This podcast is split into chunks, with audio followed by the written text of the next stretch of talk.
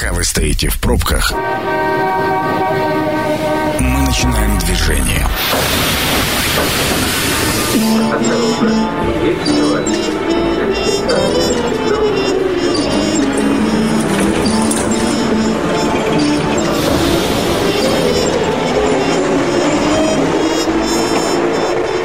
Метро. Главные темы Красноярска. Добрый вечер, это программа «Метро», у микрофона Сергей Васильев. Прежде чем начнем разбираться с сегодняшней темой, тема у нас сегодня такая достаточно непростая, хотелось бы сообщить вам, дамы и господа, о том, что партнер программы «Метро» на этой неделе – жилой комплекс «Удачный». Ну а вот теперь давайте полноценно погрузимся в сегодняшнюю тему. Сегодня будем подводить итоги года на рынке труда. Понятно, что год для всех сфер и отраслей не самый простой, но это, наверное, одна из самых непростых отраслей и одна из самых непростых сфер. Сегодня в гостях Сергей Селюнин, заместитель руководителя агентства труда и занятости Красноярского края. Сергей, добрый вечер. Добрый вечер, Сергей. Да, буквально пару месяцев назад здесь вы у нас были в гостях. Вот попытаемся сегодня немножко детализировать и еще раз что-то напомнить и разобраться о том, как вообще в целом прошел год. Пик безработицы был зарегистрирован в стране в сентябре, да, и мы об этом уже говорили. По данным Росстата, данные за октябрь, 4,7 миллионов безработных официально по методологии Международной Организации Труда было зарегистрировано в Российской Федерации. Однако рекрутинговый центр SuperJob считает, что даже такие официальные показатели не отражают реальность картины, и что реальная картина, ну, как минимум в 2 раза выше, то есть порядка там 10 миллионов, 10 с копейками.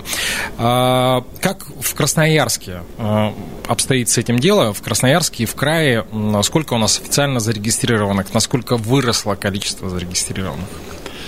Да, Сергей, еще раз добрый вечер.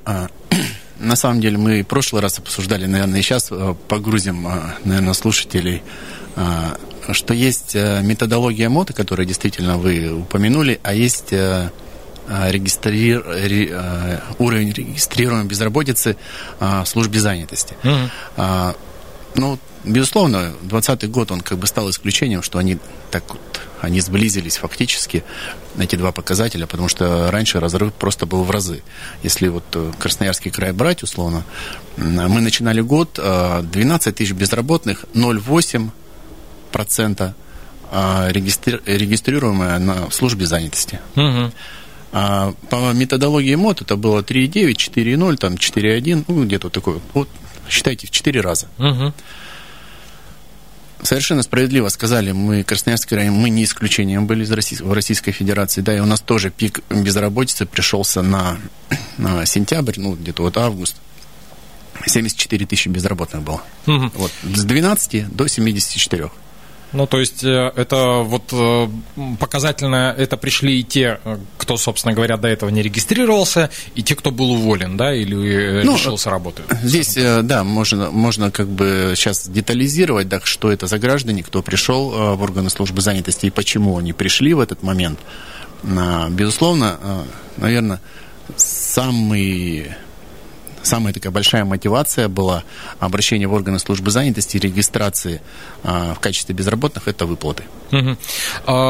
Всегда интересовал вопрос, а почему такой отложенный эффект? Ну, то есть, по факту прошло с момента там, начала, да, с конца марта несколько месяцев, прежде чем наступил вот тот самый пик. Чем обусловлен этот пик? Ну, там порядка 3 месяцев, я считал, там 3-4. На самом деле, поэтапное такое возрастание шло, да, вот до августа, то есть это весь массив. Понятно, что это накопилось, вот, не 10 тысяч ушло, 10 тысяч пришло, да, а это накопительным эффектом. Каждый месяц по 10-15 тысяч обращалось в органы службы занятости и регистрировалось. И вот до августа накопилось 74. Выплаты были, вот я напомню просто, чтобы ну, понимать, угу. Что выплаты были продлены до 1 октября. Ну, и собственно говоря. Да, собственно говоря. И максимальная выплата была 12 130 в Красноярском крае, она составляла 14 556. Минимальный уровень пособия был повышен до 4500 рублей по Российской Федерации. У нас получалось там порядка 5400 с районным коэффициентом. Соответственно, детские выплаты были, да, 3000 рублей на одного ребенка. И, конечно, вот эта финансовая составляющая, она позволял, не то что позволяла, сподвигло, да, состоять дальше на учете в органах службы занятости. Здесь еще нужно напомнить о том, что механизм регистрации, он был максимально упрощен. То есть это не нужно было обращаться в центр занятости лично, приходить, получать направление, как это мы делаем на трудоустройство. Через портал «Работа в России», через государственные услуги подавалось в дистанционном режиме заявление, была проверка через пенсионный фонд, состоит ли человек в трудовых отношениях. Если не состоит, он регистрировался фактически автоматически. Угу. И поэтому вот этот длительный период до 1 октября сохранялся вот этот массив. А на сегодняшний день произошел откат к прежней системе? То есть теперь человеку для того, чтобы зарегистрироваться, ну, условно говоря, сказать, я безработный, нужно опять личное присутствие, или он по-прежнему через портал, но просто не действует упрощенная система? Вот правила регистрации дистанционно, они действуют до 31 декабря 2020 года. То есть 1 января, скорее всего, постановление правительства Российской Федерации 460-е будет внесено изменение, возможно, останется дистанционный формат подачи заявления. Но вместе с тем дальнейшая работа с гражданином по поиску подходящей работы, она, безусловно, будет осуществляться либо в личном приеме, либо будут более актуализированы данные, чтобы человек, если ему предложили вакансию, чтобы он ее не мог проигнорировать, а в этом году, к сожалению, так происходило, вакансия подходящая предлагалась, но человек считал, что выплаты для него важнее, он не реагировал на трудоустройство, да, на предложение, он получал выплаты. Постановления правительства, к сожалению, пока нет. Мы можем только вот сейчас с вами так подискутировать на эту тему, какой механизм будет. Ну, скорее всего, тот вариант, который я обозначил. Но в будущем, ну, то есть в ближайшей и там среднесрочной перспективе вы не ожидаете больше наплыва, увеличения, скажем так, числа безработных? Да, мы не ожидаем, во-первых, в 2021 году, и сейчас вот динамика складывается так, что у нас, вот я сказал, 74, это пиковая. Сейчас у нас на учете регистрационном состоит 54 тысячи безработных по Красноярскому краю. Уровень безработицы 3,9. Вот с 5,0 до 3,9 это вот сейчас идет как бы снижение. Оно идет не только за счет того, что граждане снимаются, отказываются от пособия, там у них прекратились выплаты. Активно идет работа центров занятости, в том числе по трудоустройству. Если в середине года, вот когда мы говорили пик, и понятно, и предприятия там ограничивали прием, то есть в неделю по Красноярскому краю мы трудоустраивали 500 человек, то сейчас эта цифра у нас 2500, 3000 в неделю. То есть, понятно, 20 тысяч за 2 месяца куда-то же должны были трудоустроиться. То есть, часть, конечно, просто отозвали свои заявления, посчитали, что не нуждаются в услугах службы занятости, да, но в большинстве своем граждане были трудоустроены. Угу. Смотрите, глава Минтруда Антон Котяков говорил о том, что в некоторых регионах в центр занятости пришло больше граждан, чем официально уволено. Ну, понятно, да, мы обсудили, с чем это связано, что многие решили воспользоваться дотациями со стороны государства. Есть даже персонажи, которые работали там, где контора, там в черную, и они не трудоустроились. Пришли в центр занятости. Да, зарегистрировались. А вообще существует статистика на сегодняшний день, сколько официально было уволено на территории Красноярского края за период, назовем это, за лихие времена? Вот так. Это, конечно, надо обратиться в статистику. Мы можем по своей, как бы... я у вас по своей статистической отчетности, да, безусловно. Вот можем сделать... Потому что мы же не видим, сколько... Мы видим, что 50% не работали больше года. Угу. К нам, к граждан, которые обратились. Вот из 74 тысяч, условно говоря, там 37 тысяч, это те, кто больше года... Больше года не работал. То есть, как мы их считаем, мы делаем вывод, у них не было трудовых отношений. То есть, они, скорее всего, были в теневом секторе. То есть, может, там занимались какой-то деятельностью, да, но они не были... на учетах, не в пенсионном фонде, да, то есть работодатель не делал отчисления, по которым мы посмотрели. И понятно, что у нас 50%, вот как, собственно, по Российской Федерации тенденции, они действительно, во всех субъектах примерно одинаковые. Мы делаем вывод, что граждане, да, они пришли за пособием. Вот где-то 50% к нам обратилось, наверное, из теневого сектора. Остальные, да, то есть было выбытие, но надо сказать, что в Красноярске и в Красноярском крае, как часто преподносят, были массовые освобождения. закрывались предприятия, работники высвобождались на рынок труда. Такого не произошло. Даже динамика, она гораздо лучше, чем в 2019 году. Если вот мы сейчас смотрим, вот у нас под риском увольнения там порядка 3000. В 2019 году это было 7000. То есть вот в обычный нормальный экономический период по различным экономическим ситуациям, да, предприятия там высвобождают работников, оптимизируют свою деятельность, то в этот период не было такого, да, чтобы массовое высвобождение как-то сильно повлияло на рынок труда. Ну, по крайней мере, из официально зарегистрированных, насколько я понимаю. Безусловно, да? Конечно. Смотрите, ну а вот у нас тенденция-то какая? У нас, ну, понятно, сфера гостеприимства пострадала, туриндустрия, но они еще и в первую волну, скажем так. Да? Что касается сферы общественного питания, то я на них смотрю, и мне порой их становится жалко. Да? Им сначала гайки придавили, потом чуть отпустили, они вроде как расслабились, начали набирать обороты, и тут, пожалуйста, работаем до 9, значит, новогодних корпоративов не будет, праздников не будет, в сам Новый год не работаем. Здесь ожидается высвобождение свободных рук, потому что, опять же, мы разговаривали со сферой общепита, есть те люди, кто совсем покинул эту сферу, ну, то есть переквалифицировались, а остальные-то куда делись? Ну, здесь тоже тут надо, конечно, детализировать, да, как они были, чем они занимались, как они были трудоустроены, потому что мы, и, наверное, на прошлой нашей программе обсуждали предпринимателя, да, говорит, вот куда я дену, ну, так надо вот людей трудоустроить, а я не буду с ними заключать трудовые договора, да, то есть, ну, как бы тоже такие отношения. Здесь, конечно, нужно в нормативное поле, как бы, и самому работодателю заходить, и, конечно, сотрудникам быть внимательным в этих вопросах. Я хочу сказать о том, что, может, сейчас пока не отвечаю еще на ваш вопрос, вот эти 50%, на самом деле, вот почему я заговорил про трудовые договора, они же были сейчас ущемлены фактически. Ну да, бесправные они были, бесправные и бесправные я есть. Маленько сейчас о другом, да, в плане выплаты пособия.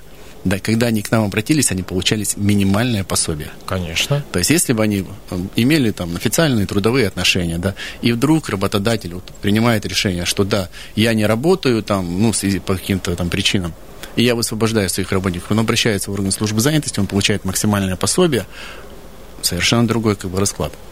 Но тут уже, наверное, не от самих людей зависит, а от их работодателей. Я про это и говорю. Да, понятно, что тут всегда говорят, вот, выбирайте, где работать. Блин, ну так, а если... Опять же, смотрите, насколько я понимаю, у вас есть такая опция, вы помогаете в плане переквалификации.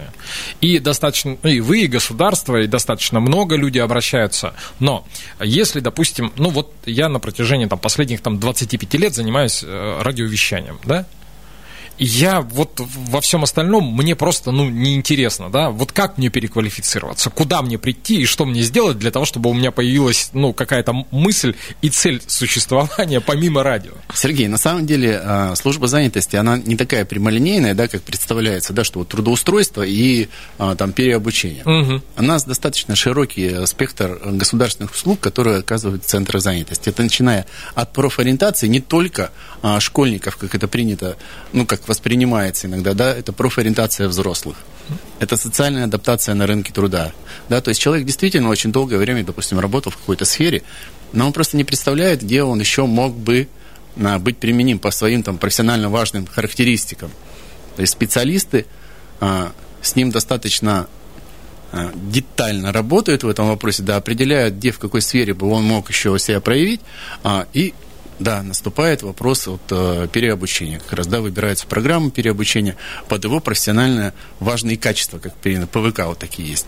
Угу. И тогда, да, то есть и с учетом рынка труда, есть ли востребованность, да, то есть, конечно, можно отучиться на любую профессию, у нас достаточно большой спектр, не только у нас, там, система профессионального образования государственная, частные образовательные организации, дополнительное профессиональное образование, спектр очень большой. Отучиться можно на любую практически профессию. Но будешь ли ты востребован потом после обучения, вот это вопрос, конечно, нужно, когда выбираешь программу обучения, нужно ориентироваться на рынок труда. Ну, на рынок труда-то, допустим, вот я ориентируюсь, я смотрю, что вахтовым методом требуются электрогазосварщики, я пошел, отучился на электрогазосварщика, говорю, возьмите меня на вахту, вот у вас есть вакансия на 120 тысяч, мне говорят, ты дурак, что ли, ты же ни года не отработал, ни дня не отработал, что нам твои корочки, нам нужен специалист экстракласса. И вот здесь встает вопрос о профессионализме, о профессиональных кадрах, но его я предлагаю обсудить после того, как узнаем информацию с дорог города. Перед этим напомню о том, что партнер программы «Метро» на этой неделе — жилой комплекс «Удачный».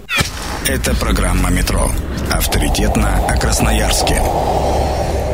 Возвращаемся в студию. По-прежнему Сергей Васильев у микрофона. По-прежнему у меня в гостях Сергей Селюнин, заместитель руководителя агентства труда и занятости Красноярского края. По-прежнему говорим мы об итогах года на рынке труда.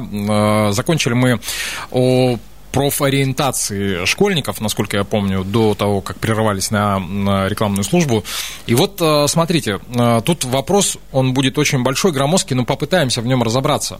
На протяжении последних нескольких лет на различных отраслевых конференциях я так или иначе сталкивался с формулировкой о кризисе кадровом в различных отраслях. Это касается не только там средств массовой информации, радио и телевидения, это касается в принципе всего. И тут как раз вопрос к профориентации. Раньше в нашей там доктрине, в нашем развитии государственном была заложена такая простая мысль, что все профессии нужны, все профессии важны. Сейчас эта история немножко иначе все смотрится. И вроде как и вакансии есть, и вроде как и люди нужны, а профессионалов нету. С чем это связано? И выясняется, что и у вас там программа профобразования и профориентации действует. Но, на ваш взгляд, почему так происходит-то? Понятно, время меняется, но... Да, Сергей, вот о профориентации, да, и вот о кадровой потребности, которые существуют, действительно, я тоже часто участвую в отраслевых вот этих мероприятиях, да, круглых столах по кадровому обеспечению той или иной отрасли. Всегда вот вопрос дефицита трудовых ресурсов, он такой на пике. Первое, что мы обсуждаем, ну, на самом деле, это не количество там, как бы в качественных характеристиках, да, условно говоря, есть 100 человек и есть 100 вакансий, да, и вот, ну, они просто не совпадают. Mm-hmm. Та потребность, которая сегодня в Красноярском крае существует, вот Енисейская Сибирь, да, сейчас зона арктическая, потом много локальных проектов вот, в рамках локальной экономики инвестиционных реализуется. Там 60-70 тысяч ежегодная кадровая потребность дополнительная у нас в крае. А трудовых ресурсов, вот их просто физически нет, да, у нас достаточно большое количество вакансий, которые, вот если мы раньше говорили о том, что вот смотрите, у нас там 50 тысяч вакансий, да, 12 тысяч безработных, да, если они как-то заполняются, но 38 тысяч вакансий, то они остаются незакрытые, потому что количественно нет. Здесь, безусловно, вопросы то, что есть такие привлечения. Мы участвуем как край в программе «Трудовая мобильность», привлекаем специалистов из других регионов. Да, безусловно, когда все ресурсы исчерпаны, местные трудовые ресурсы там, для инвестиционного проекта, другие регионы, там, внутри территориальная наша мобильность, внутри края, то есть действительно есть муниципальное образование, трудоизбыточные есть, как бы недостаточные, да, вот переток кадров тоже он должен здесь, ну, как бы вот это учитываться. Иностранная рабочая сила, безусловно, да, то есть тоже какая-то часть потребностей она закрывает. Здесь вопрос в объеме. А то, что касается качества, вот доводки, так сказать, да, вот на чем мы как раз закончили с вами, да, вот я газосварщик, а меня не возьмут. Сейчас меняется маленько отношение, и не то, что маленько, да, оно так колоссально, будем так, меняется. Сейчас в Российской Федерации запущен такой, не назову, даже это не проект, это национальная система квалификаций. Угу. Профессиональные стандарты, независимая оценка квалификации, то есть человек, будучи не работающий, да, условно говоря, в отрасли, он может отучиться, подтвердить свою квалификацию под этот профессиональный стандарт. И работодатель тогда четко понимает, он соответствует профессиональному стандарту, несмотря на то, что у него, возможно, нет опыта работы, но он выполняет именно ту функцию, которая нужна работодателю. Это то, что касается вот состыковки качества. То, что касается профориентации, Красноярский край всегда надо отметить. А вот вопрос профориентации мы держали, так сказать, на острие, потому что мы понимали важность этого момента. И когда вот уже так постсоветское, что ли, можно сказать, время, такой некий развал системы профориентации происходил. Вот Красноярский край, надо отдать должное и руководству, и вот просто сохранили саму систему. У нас остался центр профориентации, который координирует эту деятельность. У нас остались специалисты в службе занятости, потому что во многих субъектах просто нет таких специалистов, профконсультантов. У нас в службе занятости они остались. Мы их постоянно учим, как бы. И плюс к тому мы все-таки не просто мероприятия ради вот, профориентационные, ради мероприятия. Мы стратегически пытаемся к этому вопросу подойти. У нас вот сейчас в 2020 году заканчивает свое уже как бы существование стратегии развития профессиональной ориентации в Красноярском крае, где мы как раз ставили упор идти не от человека, да, вот от его как бы, вот то, что я хочу, есть такая триада, хочу, могу, надо. Да, не то, что я хочу, да, а то, что надо рынку, да, и вот ориентировать молодое поколение, взрослое население, да, на ту потребность кадровую, которая есть в Красноярском крае. Сейчас мы вместе, ну, так уже наш партнер, будем говорить в этом вопросе, это Федеральный институт развития образования, РАНХиГС, федеральная такая структура. Угу. Мы разрабатываем вот уже стратегию развития профессиональной ориентации до 2030 года.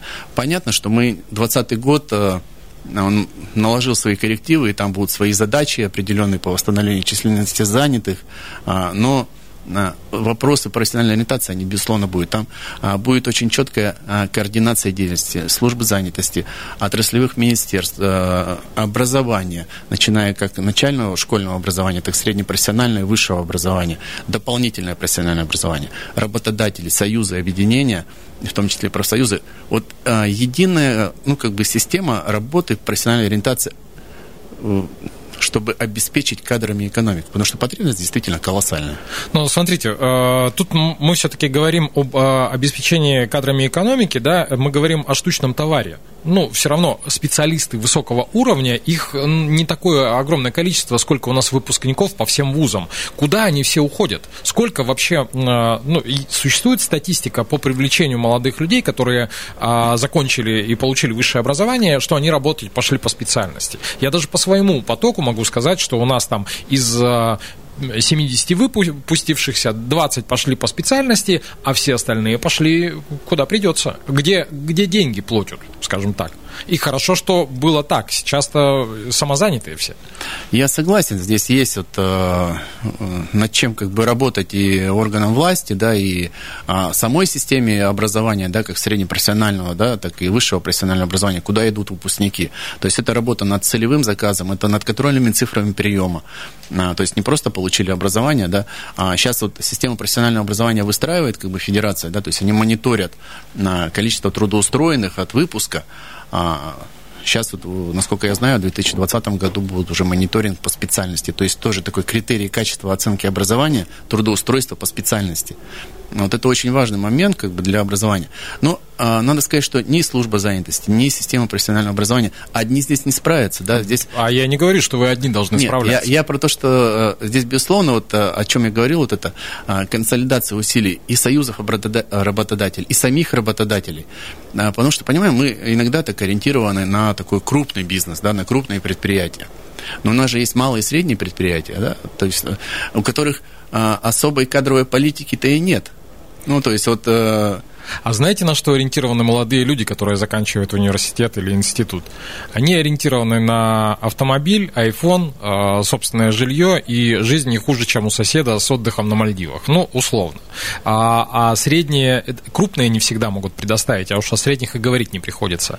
Сергей, напоследок давайте немножко пофантазируем, на ваш взгляд, как будет развиваться рынок труда. О чем я говорю? Мне кажется, что последствия вот этой истории, которая у нас была весна-лето, они имеют долгосрочную перспективу. То есть мы, во-первых, из этого еще не вышли и будем в этом кувыркаться. Мы видим какие-то ограничительные меры в отношении отдельных отраслей, ну, там, не знаю, там, концертная деятельность, все, что касается общепита. Что будет дальше?